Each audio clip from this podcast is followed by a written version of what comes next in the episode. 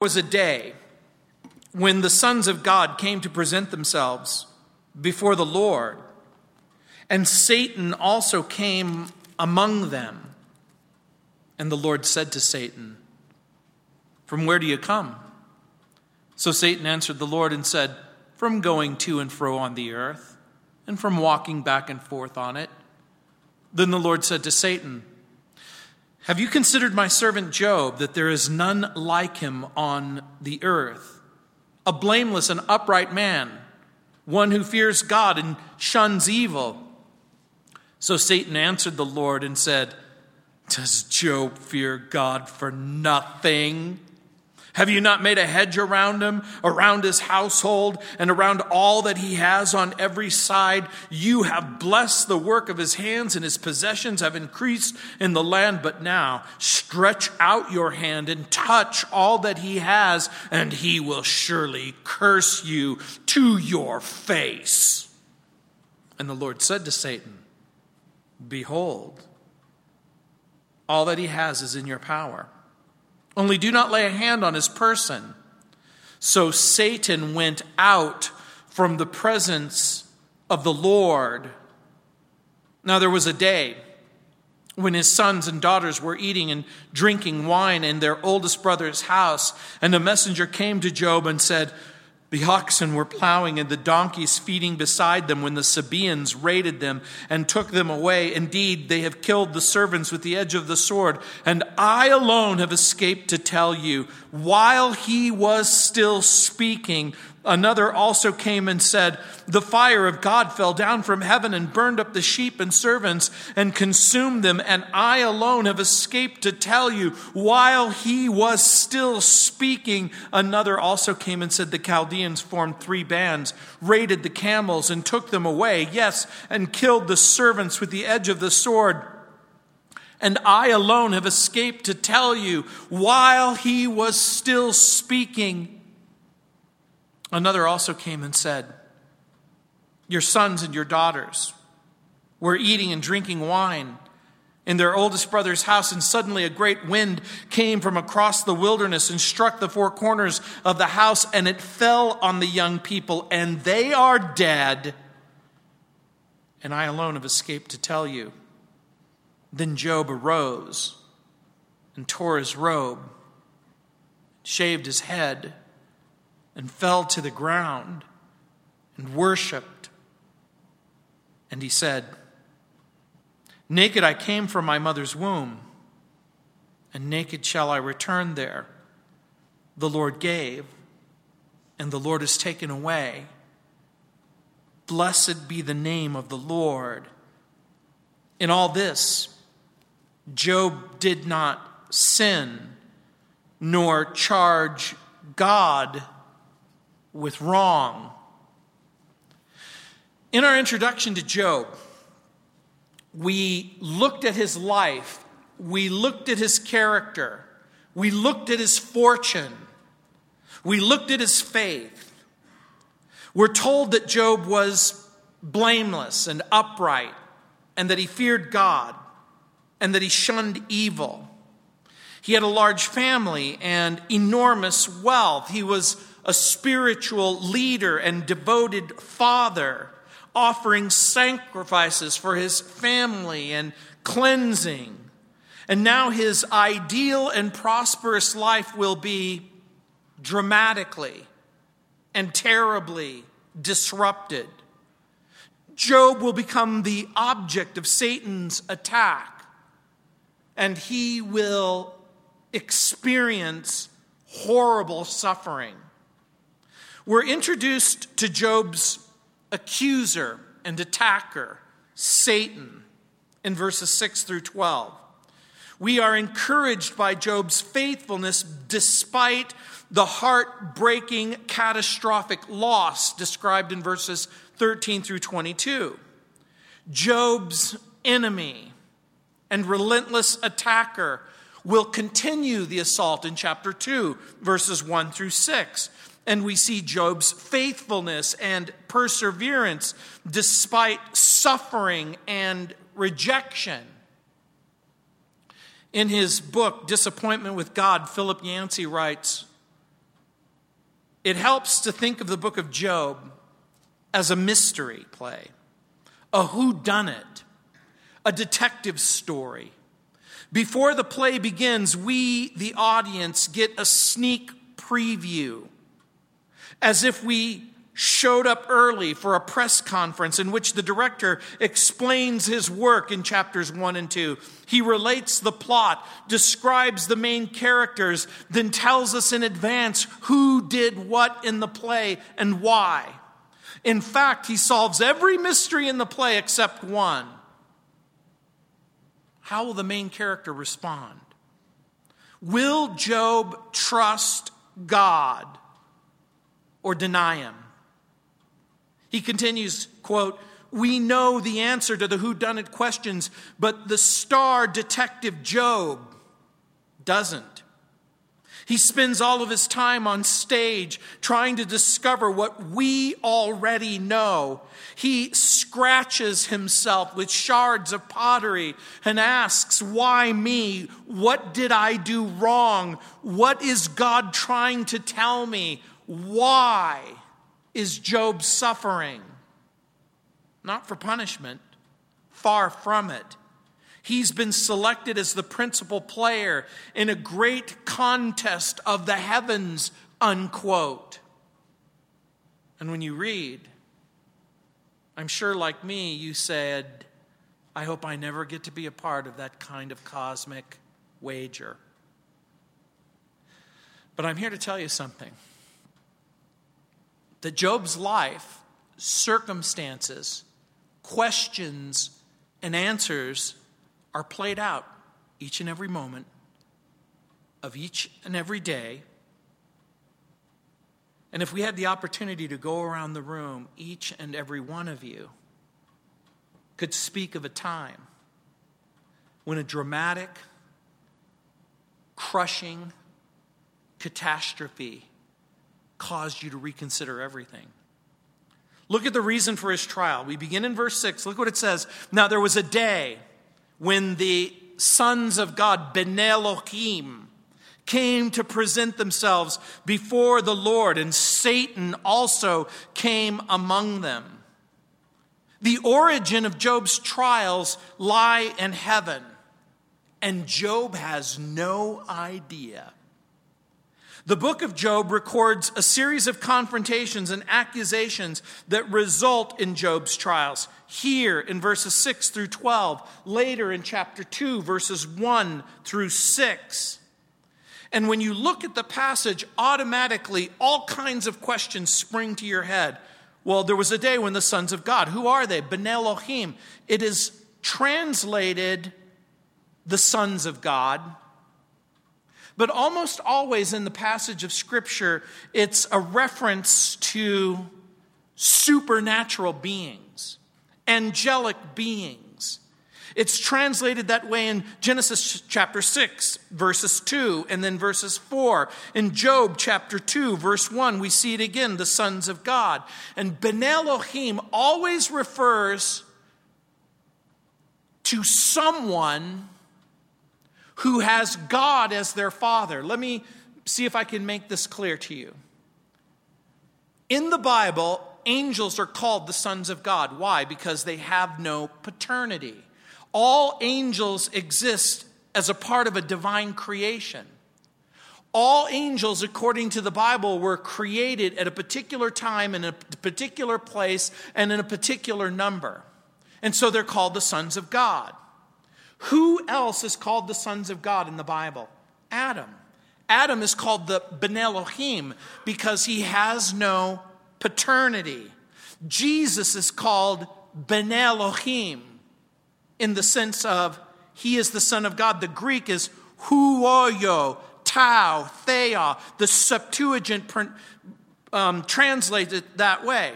So angels are sons of God. Adam is the Son of God.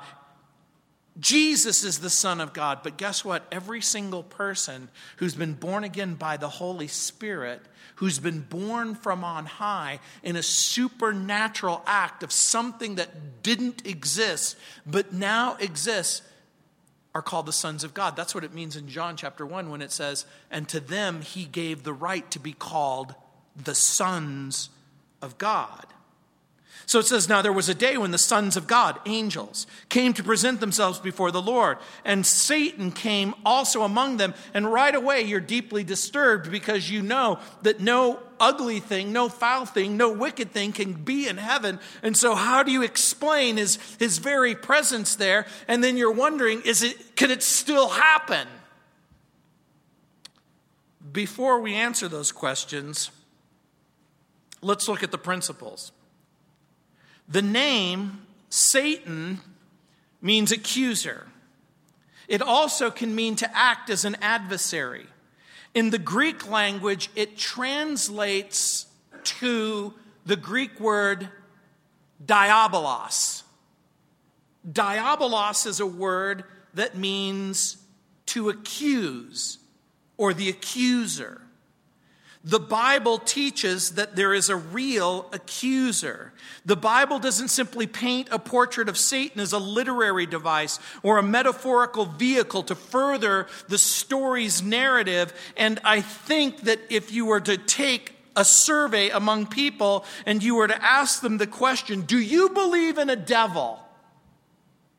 The vast majority of people would say, I don't believe that there is such a thing. The unbeliever sees devils and demons as mythical, invisible forces conjured up by our ignorant ancestors in a vain attempt to explain our world. The world is content to laugh at the medieval caricature of Satan as a misguided angel who lost his way, or like modern Satanists who see in Satan not so much a person as a force that denies God and explains and justifies a life apart from God. And so if people ask me, Do you believe in the devil? I say, I do not believe in the devil that is the caricature of the culture as he's represented in our culture. You know what else I don't believe in? I don't believe in a devil that is given more power than the Bible identifies.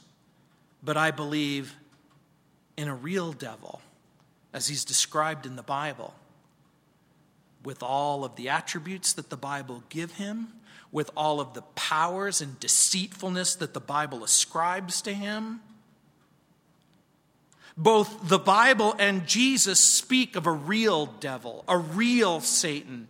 He's described as an angelic being in Isaiah chapter 14, verse 12, Ezekiel chapter 28, verse 13. He's described as being adorned with precious stones, possessing great musical ability, wisdom, and beauty. He fell, according to Ezekiel 28, 17, because of his pride. He possesses intelligence, according to 2 Corinthians chapter 2, verse 11, and 2 Corinthians chapter 11, verse 3. He has will, desire.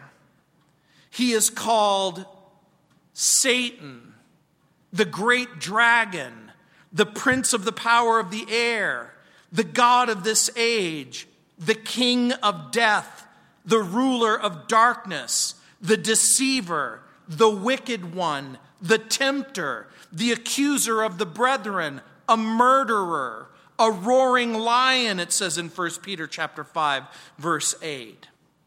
Here in Job and elsewhere in chapter 2, verses 3 through 7, Zechariah chapter 3, verses 1 through 4, Revelation chapter 12, verse 10, he is presented in the Bible as a person who presents himself to God and accuses the brethren.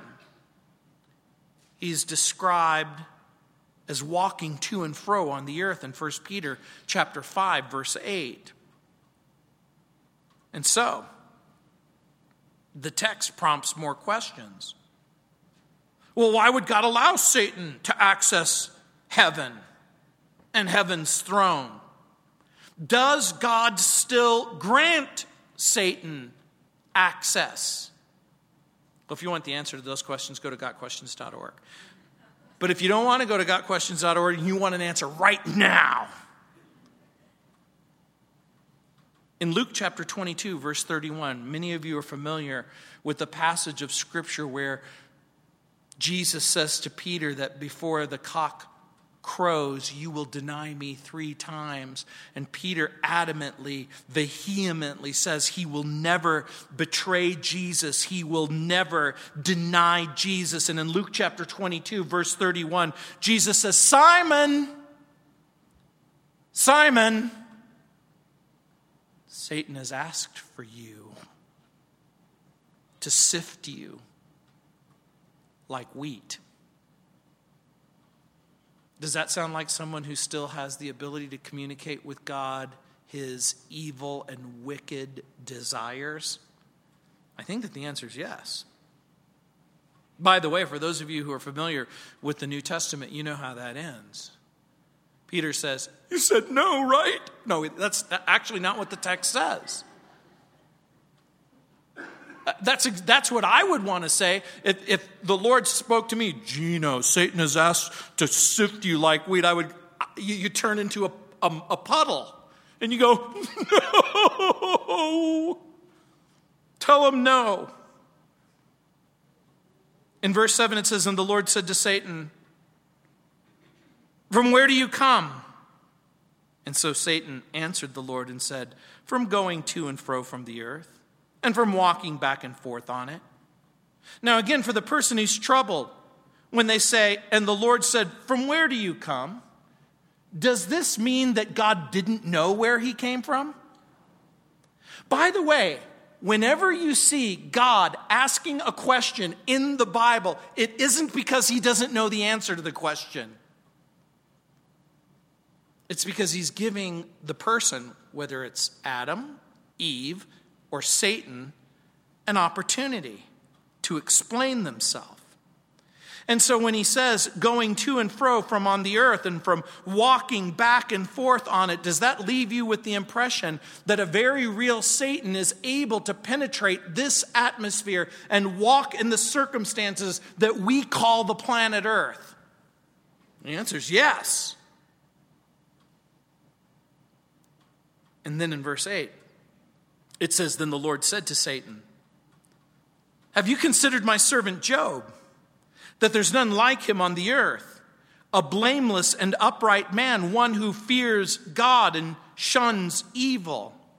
The Lord invites Satan to consider Job.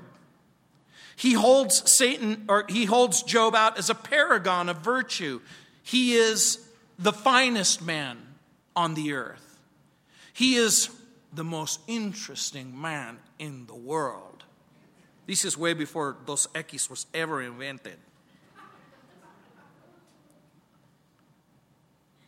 He describes him as a man with complete integrity. He describes him as one who fears God and refuses evil. But I want to draw your attention to a specific thing in the text. Look what it says. Have you considered my servant?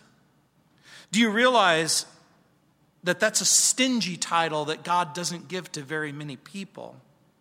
The Bible refers to a number of people or groups as God's servants. Abraham is called God's servant in Genesis 26 24. Moses is called God's servant in Numbers chapter 12, verse 7. And he even promises Joshua that he calls him his servant. Caleb is called his servant in Numbers 14 24. David is called his servant in 2 Samuel 3 18. Isaiah is called his servant in Isaiah chapter 20, verse 3. Eliakim is called his servant in Isaiah 22 20. The whole nation of Israel is described as God's servant in Isaiah 41 8. Nebuchadnezzar, the king of Babylon, is called God's servant in Jeremiah 25 9. Zerubbabel is called God's servant in Haggai chapter 2, verse 23. The branch in Zechariah chapter 3, verse 8, is described as his servant. It's a messianic title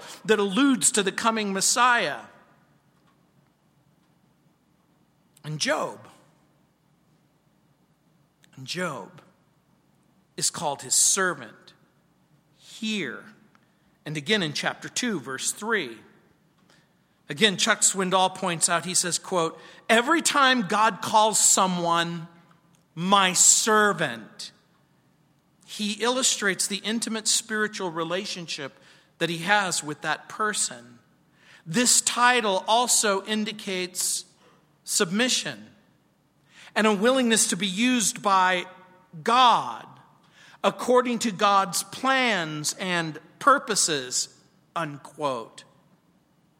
And it's interesting to me that in John chapter 15, verse 15, remember as Jesus gathers his disciples together, he says, From now on I call you not servants. For the servant doesn't know what his Lord does, but I've called you my friends. For all things that I've heard from my Father, I have made known to you. Servant is an awesome title in relationship to God.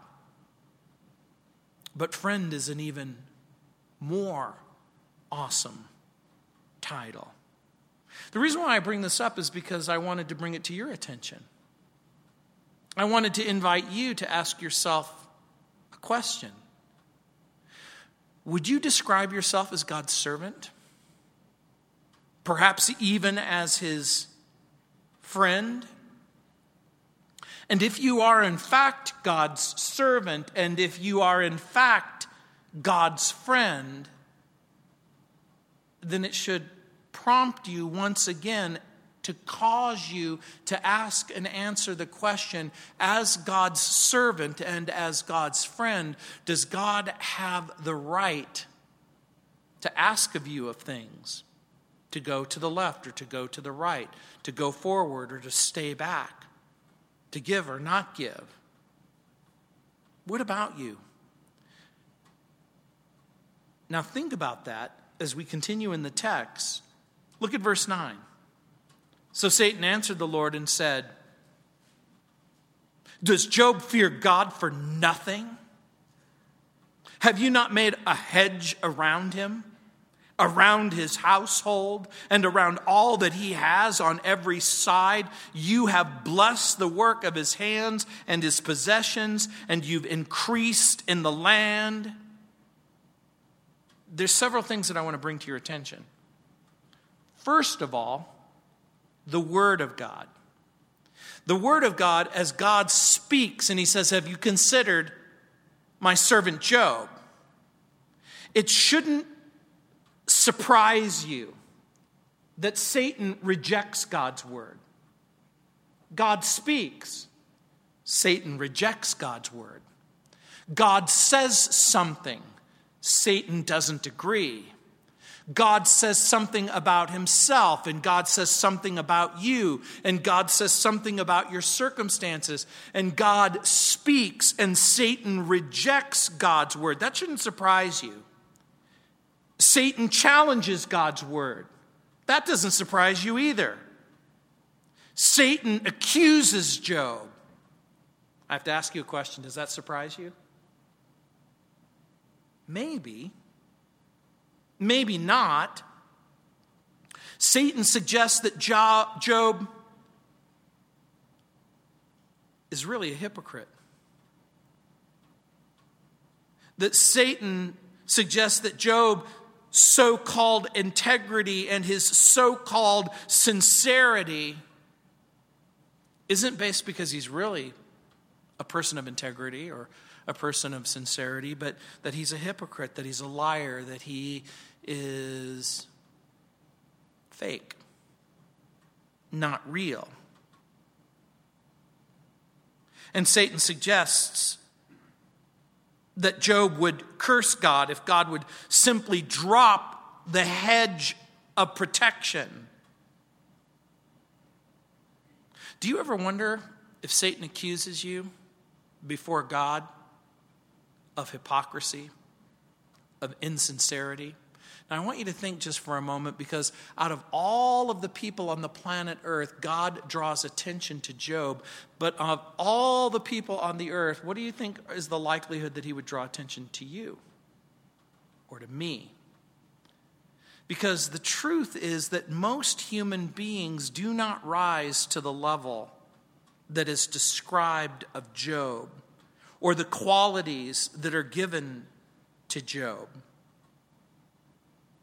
God doesn't dispute that a hedge has been placed around Job. Now, this is interesting because I'm going to suggest to you that the Lord has placed a hedge of blessing around Job. But I'm also going to suggest to you that the Lord has placed a hedge of blessing, a fence of unfailing blessing around each and every believer. Does that shock you? That a real God up in heaven has placed a protective shield to the north, the south, the east, and the west of you. That God has blessed you that God has given you a pledge of forgiveness in Isaiah chapter 44, verse 22, an assurance of salvation if you know and love Jesus in John chapter 5, verse 24, comfort for your lives according to Isaiah 41:10, this joy, the peace and all of the things, all of the promises, every single promise that has been given to you. I can't help but think of Romans which I've been thinking about a lot. In chapter 15, verses 4 and 13, where it says, For whatever things were written before were written for our learning, that we, through the patience and the comfort of the scriptures, might have hope. Verse 13, Now may the God of hope fill you with joy and peace in believing, that you may abound in hope by the power of the Holy Spirit. God has placed a hedge of blessing and protection around you. But even with that hedge of protection, a protection of being chosen, of being adopted, of being accepted, there's still a supernatural, an invisible war that is being waged all around you. And sometimes you sense it, and sometimes you don't. Because I'm going to suggest to you that the charges, the accusations that Satan makes against Job are made against you and me in a far more powerful and a far more persuasive way. Because the truth is, each and every one of us is less than perfect. The only reason Job loves God according to Satan and serves God according to Satan and fears God according to Satan is because God's been good to him. Can you imagine Satan saying, You know, you've been really, really good to that guy.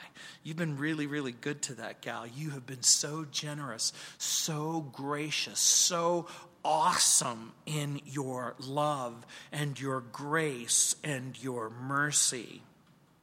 And look at what it says in verse 11. But now stretch out your hand and touch all that he has, and he will surely curse you to your face.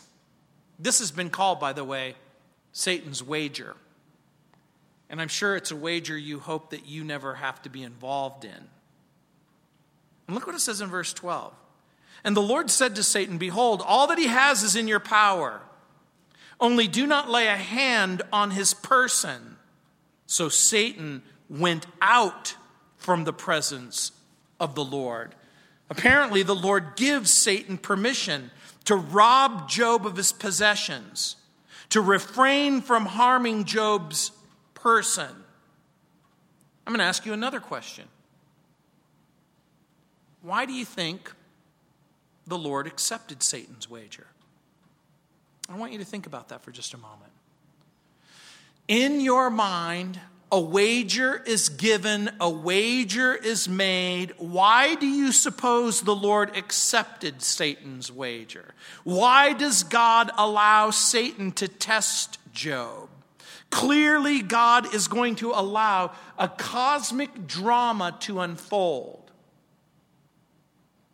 Now, a lot of thoughts might be stirring in your brain right at this very moment as, you be go- as you're going down the laundry list. Well, why did he? How am I supposed to answer that question? Would you like me to give you a, a little hint on how to think your way through that question? He goes, Yes, I do want a hint. Okay, I'm going to give it to you. In order to answer the question, why does God allow Satan to test Job? there's two other questions you need to ask and come up with an answer for. Why did God allow Satan to test Jesus? And why does God allow Satan to test you and me? By the way, if you do a careful study, ask and answer the question why does God allow Satan to test Jesus? And why does God allow Satan to test you and me? All of a sudden, you're going to be able to start to unfold the puzzle of this incredible cosmic drama. Does God's word play a part? Yes. Does Job's faithfulness play a part? Yes. When Satan tempts Jesus in the wilderness, is it in the hopes that Jesus will fail? Yes. Will Jesus fail? No, he won't fail. But in Satan's misguided way of thinking, is he holding out the hope that such a man as Job will fail? That somehow someone can't have that kind of integrity, someone can't have that kind of sincerity. And so the record of his trial begins. We're going to go quickly. Look what it says.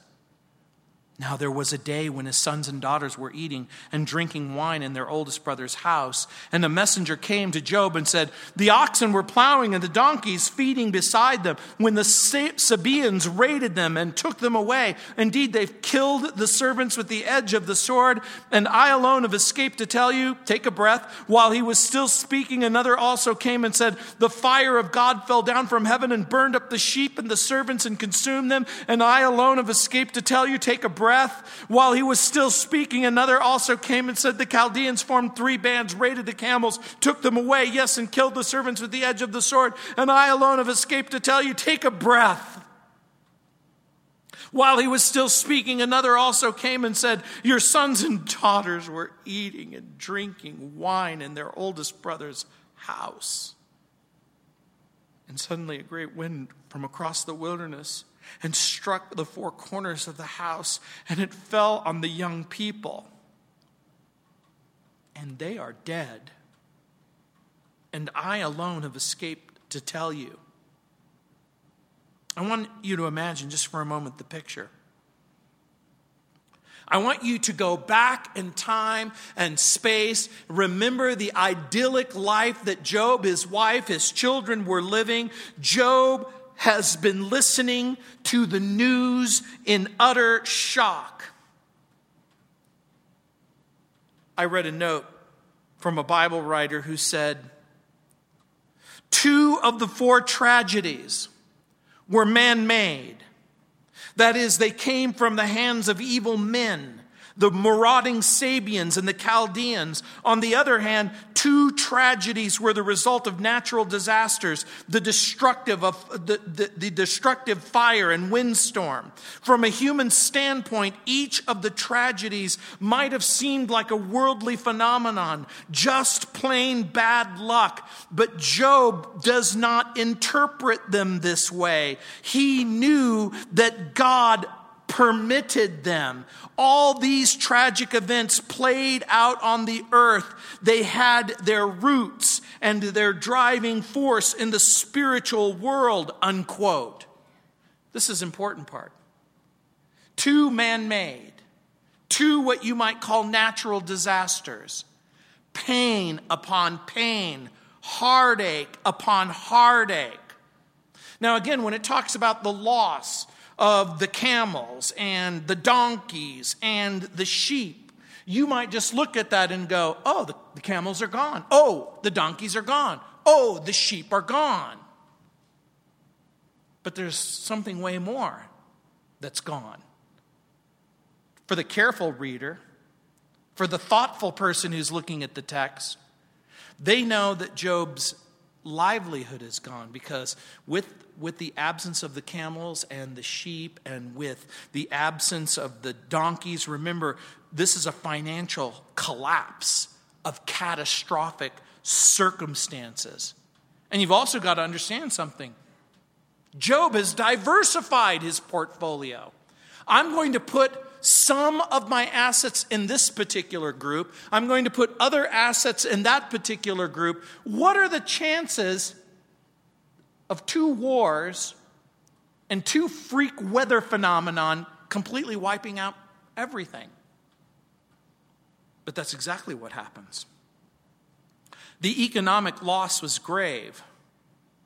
But how do you deal with the emotional loss of your children? You hear this, you hear the injury, you begin to process the emotional loss of your children. How do you do that? In order for us to talk about that, let's look and see what Job himself did in verse 20. Look what it says Then Job arose. The picture is he's been sitting down. You've watched it. The first person has run in. His eyes get wide and his mouth opens. His heart begins to beat. The second person rushes in. The third person rushes in. The fourth person rushes in. They're talking over each other. He gets up. He tears his robe. He shaves his head. He falls to the ground and he worships.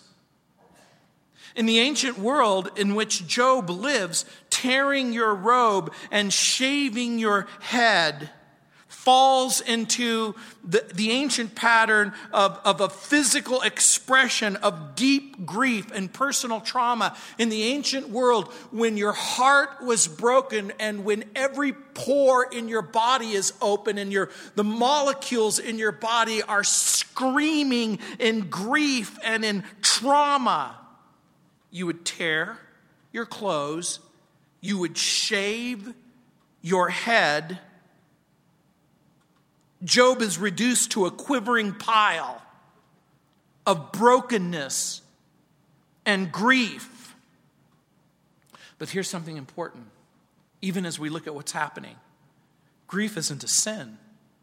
Grief is overwhelming sadness. Grief is an overwhelming loss, but it's not a sin. Jesus said something remarkable in Matthew chapter 5, verse 4. He said, Happy are those who mourn for God will comfort them. But it doesn't feel that way when the news comes that your mother or your father or your brother or your sister or your son or your daughter is dead. Sometimes grief has unexpected and unpleasant side effects. C.S. Lewis described it as someone taking a club and hitting you on the head, and you feel like you're going to black out. In Luke's Gospel, chapter 22, verse 45, as Jesus is praying in the Garden of Gethsemane, as he's considering the horror and the trauma that he's about to face as he's going to the cross of Calvary, he comes to the disciples in order to provide some comfort and companionship. It says, when he was overwhelmed with sorrow and dread over the coming crucifixion, it says in Luke 22, 45, when he, that is Jesus, got up from prayer, he came to the disciples and he found them sleeping. But it adds, because of grief. It's that kind of pressure where your energy is gone and you have no idea what you're going to do. Some of you have been in circumstances where you've received bad news and you've had to give bad news. Which do you think is more difficult? Hearing the news or giving the news? I've done both. I thought about it. Hearing your father is dead, or hearing your friend is dead, or hearing some terrible, horrible thing has happened, that is very, very difficult. But I think the most difficult thing that I've ever had to do was tell a woman and her two young children that their father was never going to come home. She and her husband had come into my office and there was terrible problems in their marriage and there was terrible circumstances in their marriage and things were going from bad to worse and the husband said that he was going to commit suicide. And one of two things was really true. He was going to commit suicide, and he really meant it. And by the way, if that's true, do you have a real problem on your hands? Yes. If the person's not really wanting to commit suicide, but they're using the suicide card in order to manipulate a person emotionally, does that mean that there's a problem? Yes. So when a person says, I'm going to kill themselves, whether it's real or not real, do you have to take it seriously? Yes, that's the right answer. And I told him so. That you have a real problem, but there's real help and there's a real solution. That there's a God who loves you and cares about you. He got up from the chair. He walked out of my office. And three days later, local police officers found his swollen body dead. It had already started to decompose. And the officers came to me and brought me to her and gave her the bad news that her husband was dead and she looked at me and she started to shake and she started to quiver. And she looked at me with pleading eyes and she said, You're going to have to tell my girls. You have to tell my girls. I can't do it. I can't tell them. I can't tell them. And so, the hardest, the most difficult thing that I have ever had to do was take a six year old child and a four year old child and get down on my knees and tell them that their father was never, ever going to come home ever again. How do you do that? Grief will plow the heart deeply. But the Bible says that God will allow losses in our life. And Job expresses his intense grief. Eh, but what Job does next isn't customary and it's never expected. When Job receives word of what has happened, he worships and prays and he trusts God to strengthen him and bear him in the utter heartbreak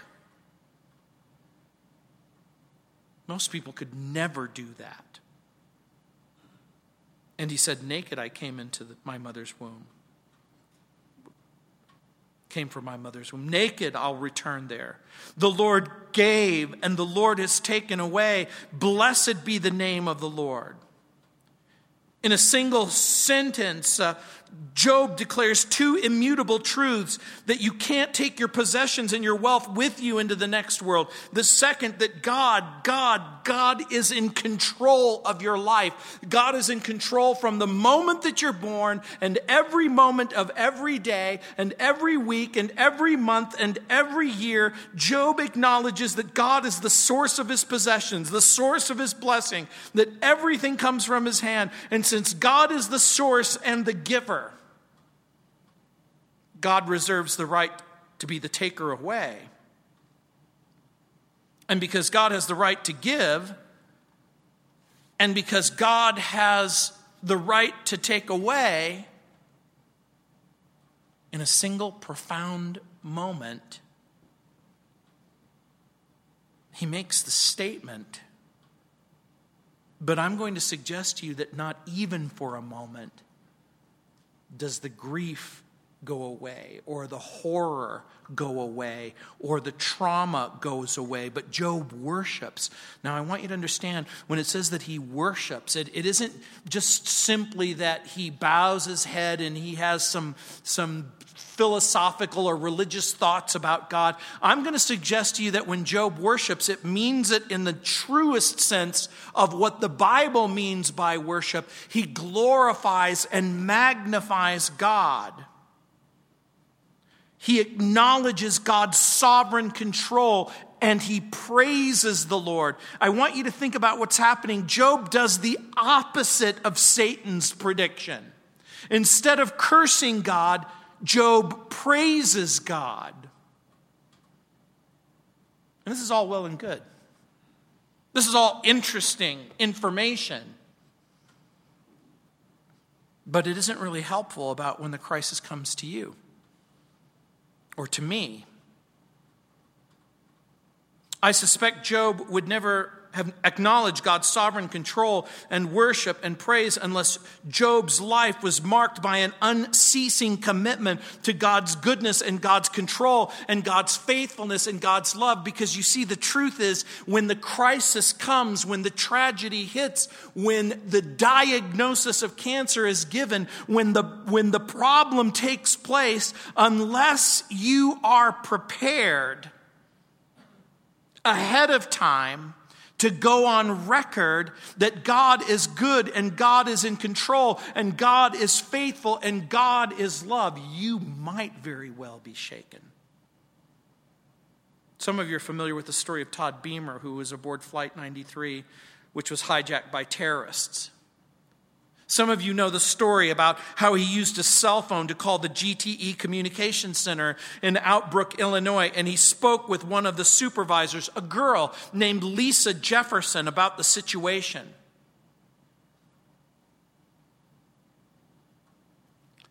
The story goes, quote, his carefully guarded words were sometimes calm and sometimes anguished and sometimes mixed with tears as he asked Ms. Jefferson to tell his wife and children that he loved them. Finally, Todd asked her to pray the Lord's Prayer with him.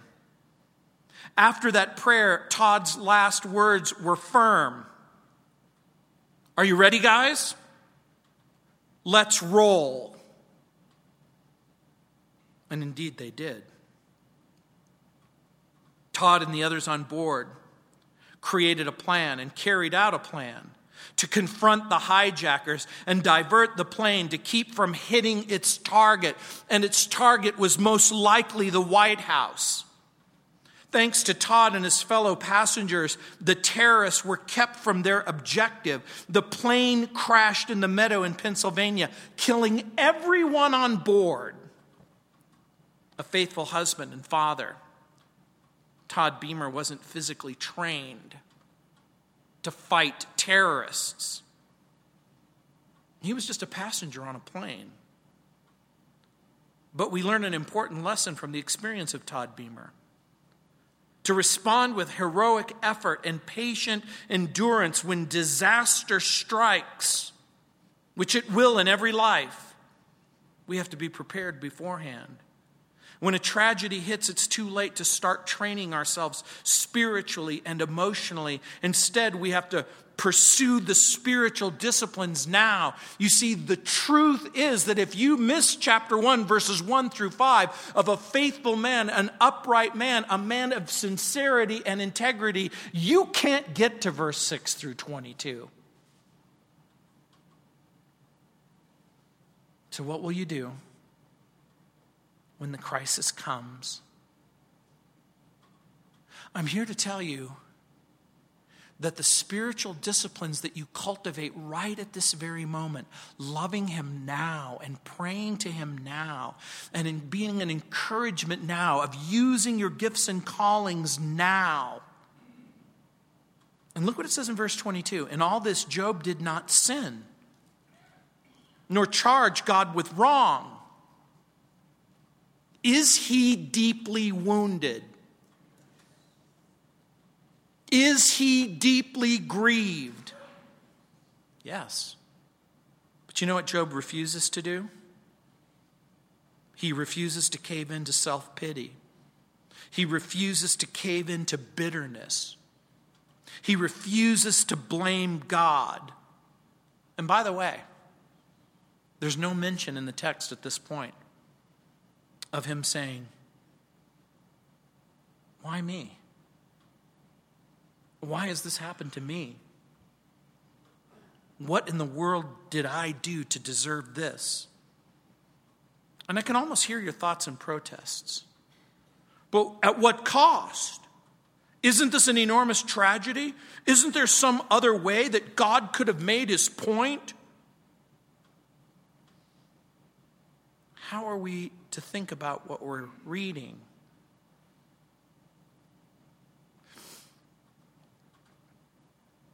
the text is reminding us of something that's hard for us to talk about. There's an invisible war that's taking place all around us, and the stakes are high. Because what's involved is you and forever.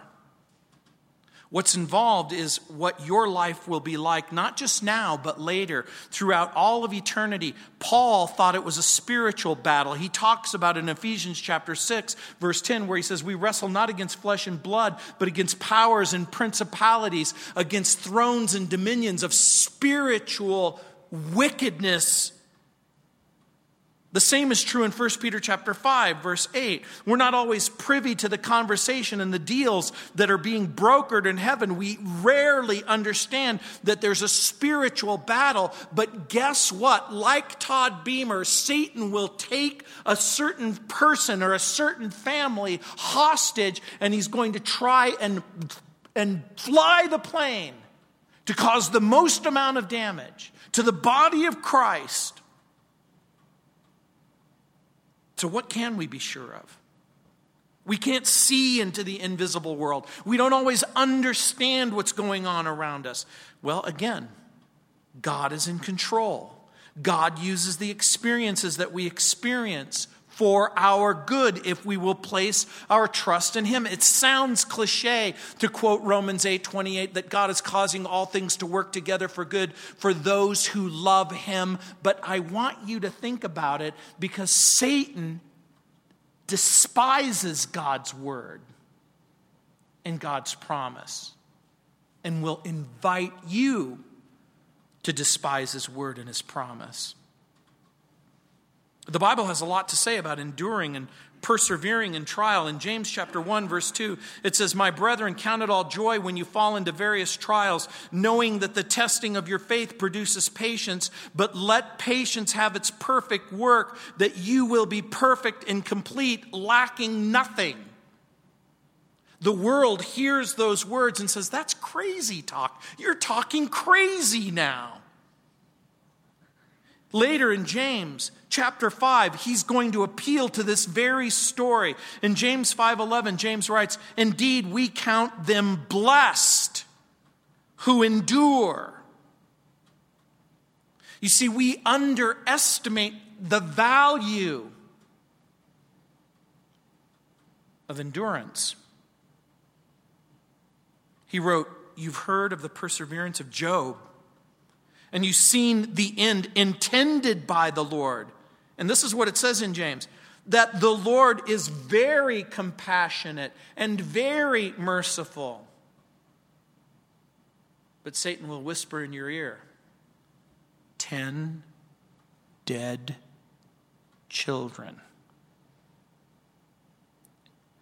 And compassion and mercy don't seem all that believable or compelling.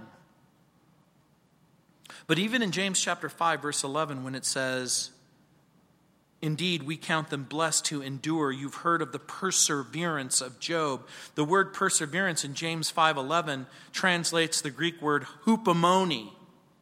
It means to tolerate or suffer. It means to carry an enormous load till you come to the end of the journey. You have a powerful, invisible enemy. His goal is to conquer you and destroy you. He wants to ruin your testimony and destroy your life. And if that means taking away your possessions or destroying your family, he would love for that to happen. If it means tempting you in your mind or in your body, he would love to see that happen. Sorrows and tests and trials are not given on the basis of merit. In other words, you don't get more trials, more terrors, more temptations because you're a very, very good person or a very, very not so good person. Good people aren't exempt from trials. And so, right away, we're going to be invited to try to understand the trial. And then we get confused because we don't always understand the trial. And so, God is wondering whether or not that whatever conclusion you come to, is it going to be informed with a confidence that God is good and God is kind and God is merciful and God is compassionate? But here's what Job is showing us, even just for a moment. Satan had a plan and Satan's plan failed. That we don't have to become bitter, that we don't have to blame God that nothing happens apart from God's divine permissions. And we're going to encounter trials and difficulties and losses that we never anticipated. And sometimes we think that if we love God and if we read the Bible and if we keep His commandments and we watch out for our families and we run our business honestly, that the only thing that we're going to reap is happiness and blessing and joy and it's not necessarily true. Yet, no matter how difficult the circumstance or tragic the loss, there's an invitation. Will you love him? Will you trust him? Will you embrace bitterness? Or will you embrace the promises of God in Christ. The Bible says that we can have true joy and peace. In Psalm 126 5, it says, Those who sow in tears shall reap with joyful shouting. You know what's really interesting about that passage in Psalm 126, verse 5? It doesn't condemn us when the tears are flowing. And sometimes they will flow and then the sun comes up, and you wipe your face, and you trust the Lord. In Proverbs 17 22, it says, A joyful heart is good medicine. And so we begin our journey with Job with our limited perspective and incomplete understanding. Some of us might be tempted to say that God isn't fair.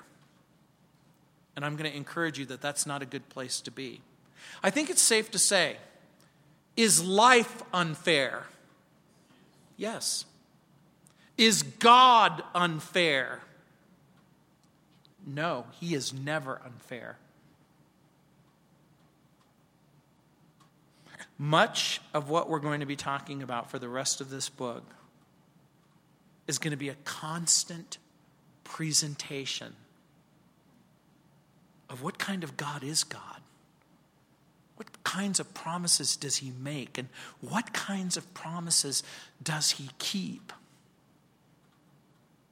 Is he worthy of your trust, of your confidence, and worship? Oh, but there's so much more. Let's pray. Heavenly Father, Lord, each and every one of us will hear difficult news or have to give difficult news. Lord, we know that you are molding us and shaping us and preparing us right now. That what we say and what we think and what we do and how we respond, Lord, we know that we do not have control over the weather, and we do not have control over man made circumstances. That the only thing that we have control over is whether or not we can, with simple trust, submit ourselves to you and, like Job, say, You give and take away. I've received, and what I've received is no longer here. And Heavenly Father, will it drive us to the cross of Calvary? will it place us in the position of humility and dependence and maturation. Lord, we know that Job will touch on the theme of suffering. But even in a much bigger sense, it's going to talk to us about faith. What kind of a faith is our faith? And will it hold up under extreme circumstances? Again, Father, I pray that, Lord, you will teach us, instruct us, and grow us and mature us in our confidence and trust in you. In Jesus' name, amen. Let's stand.